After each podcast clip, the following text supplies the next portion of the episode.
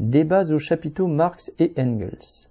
Laurence de Coq, Une journée fasciste, la campagne contre l'instituteur Célestin Freinet. Serge Herkberg, Mange et tais-toi, un nutritionniste face au lobby agroalimentaire. Renaud Piarou, biologiste, à propos de l'histoire des épidémies. Marc Plotsky, sur Maurice Rachfus, historien militant.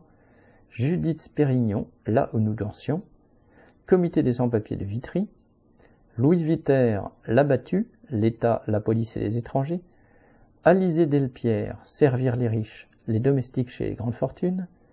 Thomas Rose, Les socialistes en France de 1871 à 1914, Gérard Delteil, auteur de romans policiers, Jean-Yves Mollier, Histoire de la concentration dans le monde du livre, Jean-Jacques Marie, La collaboration Staline-Hitler, Anthony Galuzzo, Le mythe de l'entrepreneur, défaire l'imaginaire de la Silicon Valley, William Blanc, La fascination du Moyen Âge, Anne Marchand, Mourir de son travail aujourd'hui, enquête sur les cancers professionnels, Quentin Muller, Les esclaves de l'homme pétrole, Nicolas Hatzfeld, Les frères Bonnef, reporters du travail, Mylène Stambouli, avocate sur le durcissement des lois contre les migrants, Michel Audin, Paris, boulevard Voltaire.